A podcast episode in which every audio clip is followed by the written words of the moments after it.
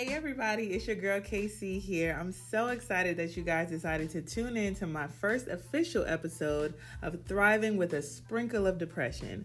Today we're talking about vulnerability to be or not to be.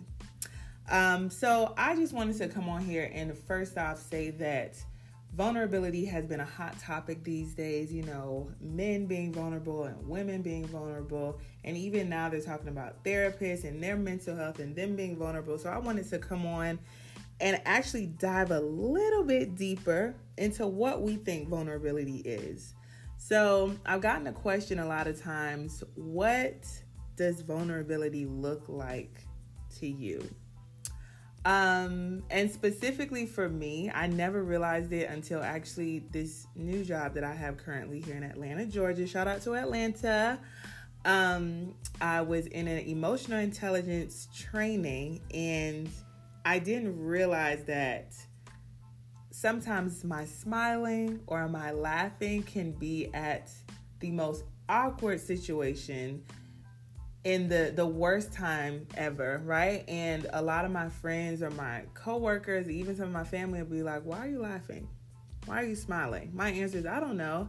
But in actuality, I'm uncomfortable.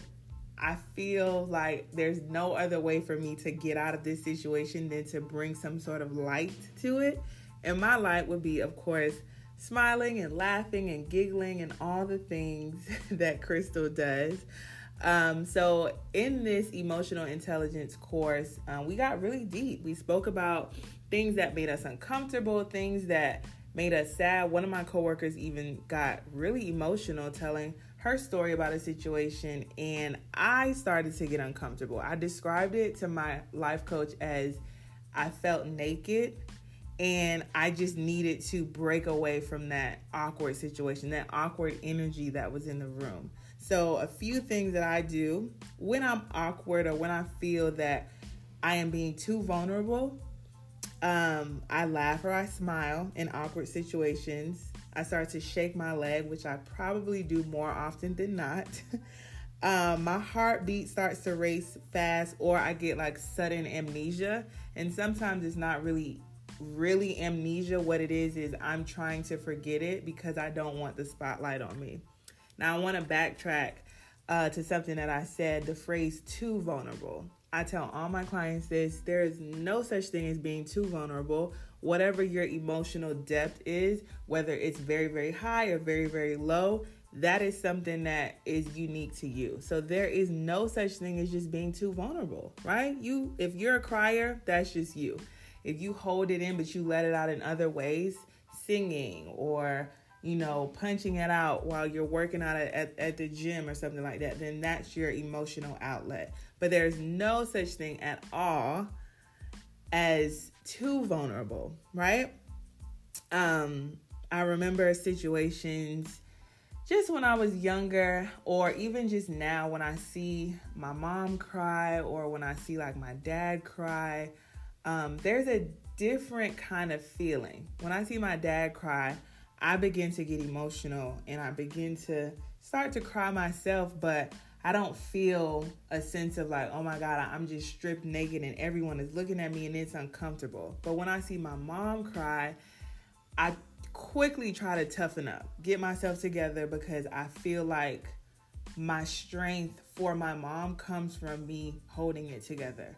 Now, is that a bad thing? No. It's just the way that I was raised by my mother and the way that I was, you know, kind of raised with my father.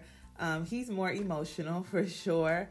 My mom is a little bit more contained. um, so to see her cry and to see her get emotional or even vulnerable, even to this very day, sometimes it can rock me. And I'm just like, I don't know how to react to this all signs are leading to get out of here, like danger zone, danger zone. But with my dad, I'm just like, okay, I can kind of, I can kind of sit in this for a while. Um, and I think that just attributes to my mother's strength. She has always had to be strong. Um, there are many, many situations that she's been in, um, some that she probably doesn't know that I even know about. Uh, that she has had to just continue to portray or be the strong black woman, right? Um, one of the things that I talk about in one of my classes that I teach at my job is the strong black woman or the strong black man narrative. Um, I had a client who came in class and she spoke about this and she said, I used to get this compliment or what people thought was a compliment of you're so strong. And in my mind, before she started to continue the story, I was saying, Well, that is a compliment. I think about that with my mom all the time. Like, she's so strong. I don't know how she did it. My grandmother, she's so strong. I don't know how she did it. And this young lady went on to say, you know, she explained how she basically had to be the mother as a child in her household. She had to take care of her mom. Her mom had severe mental health issues. Um, some were addressed, some weren't. Um, and she had siblings who basically went off and just left her in the house with the mom. And she had to fend for herself. She had to be strong. She had to go out and work. She had to make sure that the household was together. She was superwoman of her household at a very young age. And she said this statement. She said, um, I was strong because I had to be, not because I wanted to be. And y'all, I mean, it hit me like a ton of bricks. I had never heard anyone say a statement like that that was so real and so raw and so keyword vulnerable, right?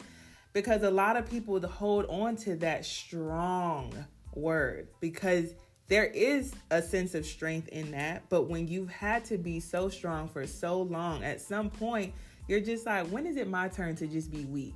When is it my turn to just break down? When is it my turn to just not have to carry the load and carry the weight, right? Um, so I quickly thought about my mom and I'm just like all the years that I have I have said to myself, my mother is so strong. She did it all on her own. You know, she moved from the Bahamas, came to the States. She always tells a story about how kids were so cruel to her because she had a very thick accent when she first came over and of course, anything new or different, just in the world in general, people are gonna react in a weird way to it. And now nowadays, you know, there there's more of and we're we're in an accepting, more accepting world than we were back then. But it was really tough for my mom, and she went through a series of different situations that resulted in her having to be strong or resulted in her having to kind of push the emotions away, push them down. You know, there were many, many things that I will not, um, I won't disclose because that's her story to tell. But what I can tell you, as, as far as my story, is I rarely saw my mother, um, I rarely saw my mother kind of take a moment of just rest or where she was showing her weakness. My mother was always someone who was hustling. If she had to get two and three jobs to provide Christmas gifts for me and my sister. That's what she was gonna do. If she had to get on a bus to take me to school and then take take herself to work, that's what she was gonna do. If you know she had to supply something for me for college, pay off a, a loan or something, or make sure that I had enough money to get my books or pay for classes for college, that's what she was gonna do and never a complaint, never a I can't do it. It's always like, okay, I'll get it when I when I have it, I'll do it. Or okay, you'll have it by this date. And you know, unbeknownst to me and my sister, my older sister, we just knew that whenever we needed something and it needed to get done effectively and in the correct order, Yvette Kemp was going to get it done. I never knew how, but I knew that she was going to get it done. And I think that for years I held on to my mother is such a strong black woman because it it breeds strength. You know, when you hear that strong black woman, wow, she is so courageous and she's so mighty. She's my superhero. She's the one person that I'm going to go to because I know for beyond a shadow of a doubt that she is going to get it done. And my mother learned that from her mother because my grandmother went through some things through life and what did my grandmother do? All that she had to do for the people she needed to do it for. So when I look back at my mom and then I look back at my grandmother, it it you know I can get emotional about it because yes, in my mind they were strong. They were strong black women and they are still strong black women to this day. But I now understand that it wasn't always easy. It wasn't always something that was fun to do. It wasn't something that bred like like life into them. They felt days when you know they wanted to just give up. Recently, I spoke to my mom you know, I kind of had a moment of reflection. and I told her, I said, you know what, I really appreciate you for dealing with me because I know I, I know just knowing who I am and who I was in school, in grade school, I wasn't the easiest to deal with. I wasn't pleasant and I didn't make things easy for a single black mother with two children doing it on her own here in well back in South Florida. Um, I was rebellious to say the least. uh, very rude um, when I didn't get my way. There were things that I wanted to do, places that I wanted to be, people that I wanted to hang out with. And my mother, you know, being the smart woman that she is, she wanted a life for me that wasn't hard and wasn't tough. So I went to I called her one day. I think this was in my within my first year of moving to Atlanta and uh, I just told her, I'm like, were you never, you were never like tired or exhausted or just ready to give up? And she just took a deep breath and she said, every day. and I literally just, I mean, I could laugh about it now, but I can just literally understand like what power that took to come home. Well, let's re- rewind to get up in the morning Make sure that both of your daughters are dressed and up and out of the house on time to get to school. Me and my sister are seven years apart. So, you know, my sister kind of, she's the older sister, so she had a little bit more of responsibility around the house. But regardless, my mother was always the mother of the house. So, to make sure that we were both up and out of the house on time, you know, we had what we needed either lunch money or breakfast or whatever it was. Um, get me to school in Broward County, and then get on the road, drive through traffic to go and work in one of the biggest hospitals in Miami, Florida, Jackson Memorial, every single morning. Get off of work, you know, make sure that I'm home before she even gets off work. Make sure I'm home and I'm safe.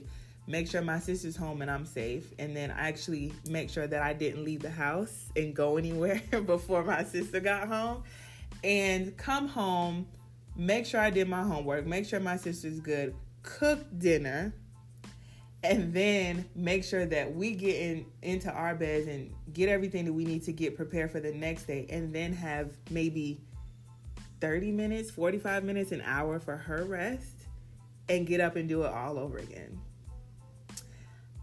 I don't think I've ever thought about the day in and day out of my mother's parenting as a single mother, right? Because you just, when you're in it, you don't think about it. You see a woman who is literally, in my eyes, thriving. She is literally thriving every single day. She's getting up and she's doing it. She's doing it well. You know, soon after my sister's off to college, I don't know where or how she got the money to to pay for my sister to go to college, you know, but she did it. My mother made sure. Wow, I don't know why I'm getting emotional. well, I do know why, but I'm I'm surprised because I saw my mother make sure that my sister got through college. It was one point where I didn't even know until I graduated from college that my sister might have had to drop out because there was no money. There was no money to support the life that my mom needed to support myself and her, and then a sister who's away at college. Um, but she did it, and she did it so well. Um, and I think the first realization of maybe seeing my mom really kind of let her wall down and, and be a little bit vulnerable and emotional was my sister's graduation. My sister graduated from uh, FAMU. Shout out to the Rattlers. um, Florida Agricultural and Mechanical University, for those who are not aware. Um, great HBCU in Tallahassee, Florida. My sister graduated with her degree in pharmacy. So she is a doctor, Dr. Kelly Farnell. Um, and at the graduation, you know, they call my sister's name. I'm sitting maybe like on the end, not next to my mom, but like there's two people in between my mom and I. And, you know, they call my sister's name and I'm just overjoyed. I'm, I'm smiling. I'm happy. I'm like, yay, my sis did it. Good job, whatever. And I look over and my mom is bawling. Now, this is probably the first real time that I've seen my mom really like show these emotions, but it was almost like thinking back on it now, it was almost like she was releasing. Like she was like, wow, I did it, you know? And not even taking the glory for my sister's success and what my sister did in school, but she was, it was almost like she was telling herself, you did a great job raising this young woman she is now a doctor in pharmacy, struggled to make payments and make sure that she got through school, but it happened. You know, when my sister needed to come home, she had to get on those Greyhound buses. and for those of you who know, Greyhound is, you know, it's Greyhound. I will just say that. But to see my mom, you know, she she was overjoyed. And in the moment, I was uncomfortable because I'm like, dang, is she, you know, why is she crying like this? This is a happy moment. Like, let's get happy. And I realized, like, I, I remember hearing my mom said she did it. She did it about my sister. And um now today I can realize that my mom is saying she did it, but in her heart she's like, we did it. You know, because yes, my sister technically went through the classes and she did everything herself, but it was because of the strength that my mom probably didn't even want to have every single day that got her through. So, um, I just I I take this moment as a small moment that is there is no moment big enough that I could take to to salute my mom, but I just want to take a moment to salute my mother, Yvette Kemp, because she did things that I for me, she is forever my superwoman. And um I just feel like it hadn't had it not been for her in the household really holding it down for me and my sister, I don't know where I would be. I don't know what kind of woman I would be. So, um I am just taking a moment for her and also for my sister Kelly. They are two of the women in my life who I look to, you know, outside of my grandparents and aunts um, who really embody just black woman excellence in everywhere, every word, every way of the essence of that word. Um, they are just truly phenomenal. So I salute them to my very core.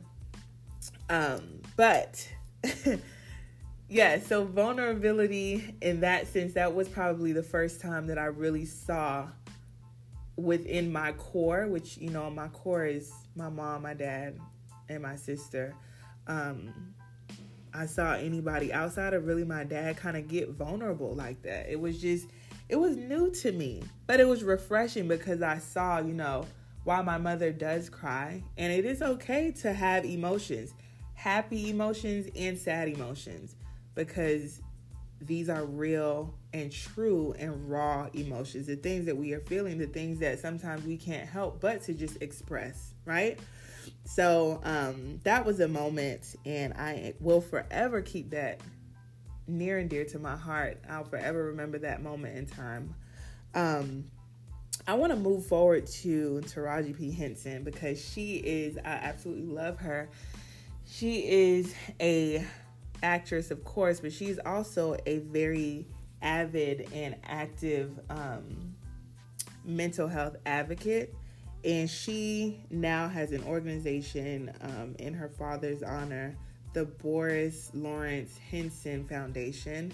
Um, and they really target mental health within the black communities, making sure that the resources and the tools are out there for our people, right? And I, I truly love that because she talks a lot about her um, her realization with um, depression and anxiety, and even her father, who dealt with um, bipolar um, disorder. And she talks a lot about um, her moments of being vulnerable in Hollywood, right? Taraji P. Henson explained that she had to realize that through her silence, she wasn't able to really be safe and be open and be real, not only with herself, but with her fans, her following, the other actresses and actors to come behind her. So she spoke on a lot of things that contributed to her depression, a lot of things that contributed to her anxiety, um, the difference in pay between a black actress and a white actress or, or a white actor, right? Um, the, some of the males in Hollywood, she talked about getting uh, 50, I, I'm not a mathematician, but I think she said like 52 cents on the dollar, if that makes sense, that the white man got in Hollywood.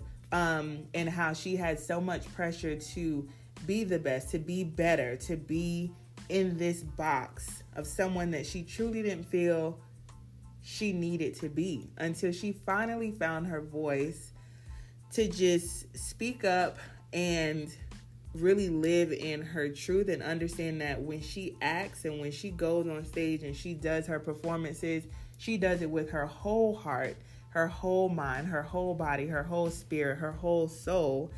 Um, and understanding that, she knew that I had to believe in my work and my worth and understand that I have to advocate for myself.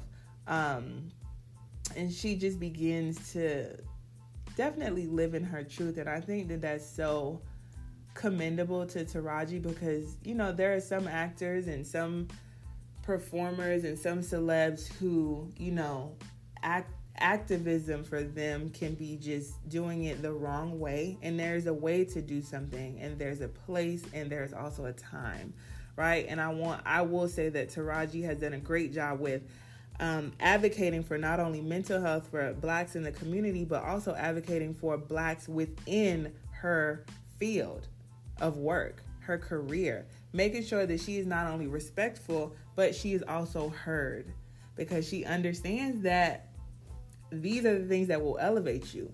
Being proactive, speaking up, but also understanding that there's a respect level and there's a way to do certain things. And that is how you earn the respect and that or not that's how you gain the respect that you want by giving it. And you know um, even if you have to peacefully protest taraji has never been one that is ever i've never seen anything um, in the media of her ever being out of line or disrespectful. And if it ever is anything that she has to stand up for she's doing it the right way so that her word and her uh, passion doesn't really go to the wayside. So um, I just want to say shout out to Taraji. I just wanted to do a celeb spotlight, just like I did a family spotlight with my mom and my sister.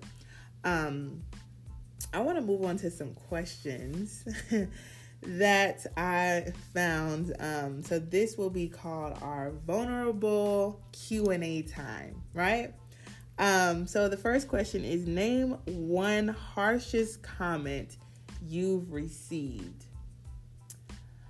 Um, the harshest comment I've ever received has to be um I think the harshest comment that I've ever received is probably mm,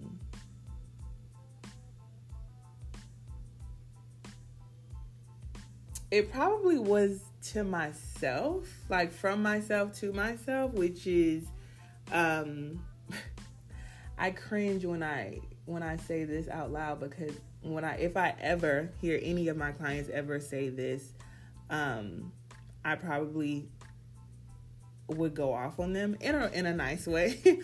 but um, I have an ex boyfriend that I thought was gonna be my forever. Um, and in the midst of what was just confusion and heartache and all the things, um, I tried to hold on to the relationship so bad. And I told myself at one point, I said, You need to fix this. You have to make sure that this works because he is as good as you're going to get. And I think that came from years of just feeling inadequate in my looks. Um, there are a lot of, you know, crushes that I've had in the past, even when I was in school, that just really didn't make me feel beautiful. And because they didn't make me feel beautiful, I didn't I didn't try to make myself feel beautiful. I literally just went with the flow of the things that I felt in school. So I grew up, you know, went through middle school, went through high school, went through college, and then grad school, and then now in my adulthood. And I literally said that to myself. I, I told myself, like, he's as good as you're to get. So you got to keep this man. And I found myself literally in a whirlwind of just almost begging him to stay or begging him, like, what can I do? You know, how can I fix this? How can we make sure that this is something that is going to stick? Um, I think that it took everything in me to not continue to do it at one point. I had to really get fed up with giving 100% and receiving the bare minimum in return. Um, and it was in those moments where I really realized, Crystal, it's not other people who are going to be the detriment of you and who you are and the person that you want to be in the future. It really is who you believe you are. If you believe you're not good enough, then no one in the world can say anything else that's going to change that idea of you. Um, so I really had to step in and hone in on my own beauty, my own success, my own just understanding of how boss I am. Like I'm just a dope person. And um, I really had to start to believe that and really live that out and understand that anyone who wants to pass up on your magic and your goodness doesn't understand it and they don't even need to be in your life. So um, I've been walking in that light and continuing to um, love on myself in that way because if you don't love on yourself the way that you want others to love on you, then you'll never know how to tell those people this is the way I want to be loved, right? Or this is the way I need to be respected, or this is the way I need to be approached or treated, or whatever, um, you know, what whatever you need to say to that person. So I think that definitely was the harshest comment I've ever received was one that I said to myself, right? Um, next question is what worries you the most at this very moment? Um, I think the one thing that worries me the most is the feeling of being inadequate. Um, inadequate in my career, um, inadequate to my family, um, inadequate to friends, and then inadequate within um, a relationship. Uh, and I think I, I, I recently learned that my fear of failure comes from me failing at something and then the realization that I am inadequate at that very thing. Um, because I've had so many thoughts in my mind that that really circle around Crystal. If you fail at this, you are proving to yourself that you were never good enough to do this. You were never good enough to be a part of this friend friend group. You were never good enough to be in this career field. You were never good enough to be in this relationship. You were never good enough to be a part of this family lineage. Um, those are thoughts that um, probably you know they they've consumed a lot of my um, my mind and my thinking, and they've stopped me from doing a lot of things that I probably should have done or gotten done years ago. But with that thought continuing to circle and swirl around in my head at times, um, it definitely has made it hard on me for sure. It's an everyday battle. I will just tell you that. There are some days when I still think, ooh, Crystal, you might not be good enough for that.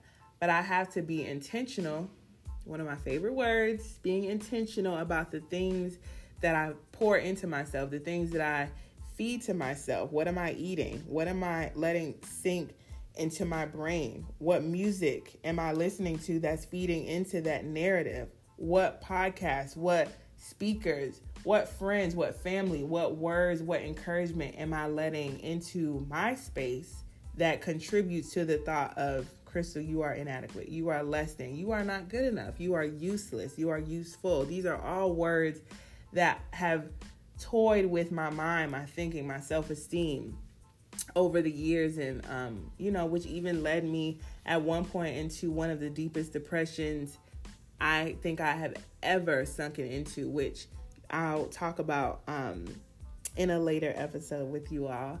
Um, so that is probably one thing that worries me the most is, you know, when those thoughts start to swirl around, I have to make sure that I'm actively working against those thoughts so that I don't get into a place of walking in fear right? Walking in survival mode and not thriving in my own right, right? Understanding that, Crystal, you're here for a reason. There's purpose with every breath that you take. There's a reason why you're at the job you're at. There's a reason why you're in the state you are. There's a reason why you have the people in your circle or in your life right now. There's a reason for it all. So, um, what worries me about that is, you know, when I get those thoughts and when they come over me, that it will be hard for me to pull myself out of what I call the sunken place. Um, but I have put many, many things in place to um, contribute that, i.e., therapy. I also have a mindset coach. Um, Kenny B speaks. He is amazing. I recommend him to anyone who is looking to just change your mindset.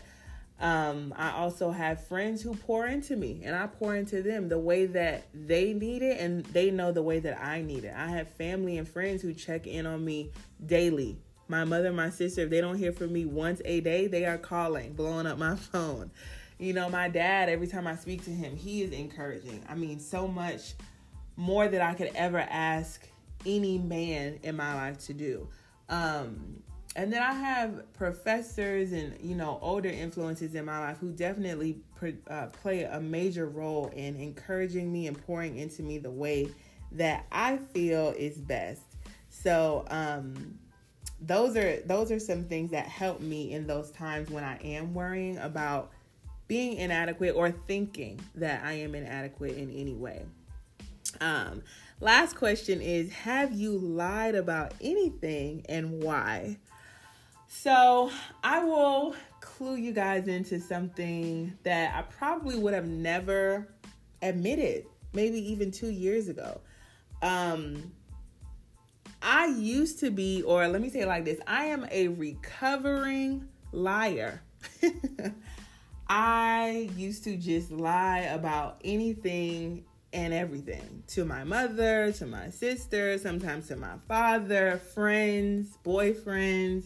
I just felt like number one, I wanted everyone to I wanted every I wanted to please everyone. That was one thing. I didn't want to disappoint anyone. So when I did make a mistake, I felt like the only way to get out of this was to lie about it, especially to my dad. Um, there were some moments where I had to lie to my mom out of fear. You know, when I did something that I wasn't supposed to be doing and I needed to get out of it, I just didn't. Number one, I didn't want to get in trouble. I didn't want to hear her yell and I just didn't want to admit that I I was going around sneaking and doing things that I shouldn't be doing. So I used to yes lie like nobody's business. Um, I will say that in current days, I don't feel the need to lie anymore, and I will tell you why. I believe that I am starting to live in my truth, which is understanding that I am not perfect, and that is a narrative that has swirled in my in my mind and in my life for years having to be perfect and having to live a perfect life and make sure that everyone sees this perfect persona um i now understand that um perfection is the perfect lie and Taraji P. Henson said that. She said her therapist gave her that quote, and she said once her therapist gave her that, her life changed. And when I heard that from Taraji, it was it was life changing. Perfection is the perfect lie. And once I heard and understood that, it kind of triggered something in me to understand that Crystal, your perfectionism or lack thereof is not going to stop anyone from loving you any more any less. Like they if they if they stop loving you because you're not quote unquote perfect then maybe they never loved you in the first place. Um, you know, there are so many different songs I can think of. Like Beyonce has a song about flaws, Kierra Sheard has a song about flaws, and really living in those things. And I think even for me, just from a biblical standpoint, understanding that the, understanding that there is one person, one God who is perfect, and that is truly our Lord and Savior Jesus Christ. He is the one and only perfect uh, person, and I have to understand that in His image I am made perfect and through him, but I still have my flaws, right? In the human realm, in the in the the flesh, I am imperfect as they come. And I think being able to really understand that even in my flaws, I am still worthy. I am still just meant to be in this royal priesthood. I am meant to be living in this royal land, the royalty that God has birthed me into. Um, I think understanding that it makes it much easier to just lead with the truth. Even if it, you know, may hurt you to tell somebody the truth, sometimes it's just like, hey, I gotta tell you this. I don't know how it's gonna make you feel, but this is the truth. And however they move after that is the way that they're gonna move, right? so um, I just truly believe that those were probably the founding reasons why I felt like I had to lie. I felt like I wanted to just be something that I wasn't. And, you know, I'm 29 now. I'll be 30 in four months. Whoop, whoop. Um, and there's something so freeing about just being open and honest with someone, especially someone that you love and having them accept you even through that imperfection, even through that flaw. It's something so beautiful about them loving you in spite of um, that I just now hold so tightly to. Um, and I think that's why I lead with just open, honest, and transparent conversations because once I am free from that bondage, I no longer have to keep up this persona. I no longer have to live up to the mask that I'm con- constantly wearing, right? Constantly portraying. So, um, I'm I'm happy to be delivered from lying.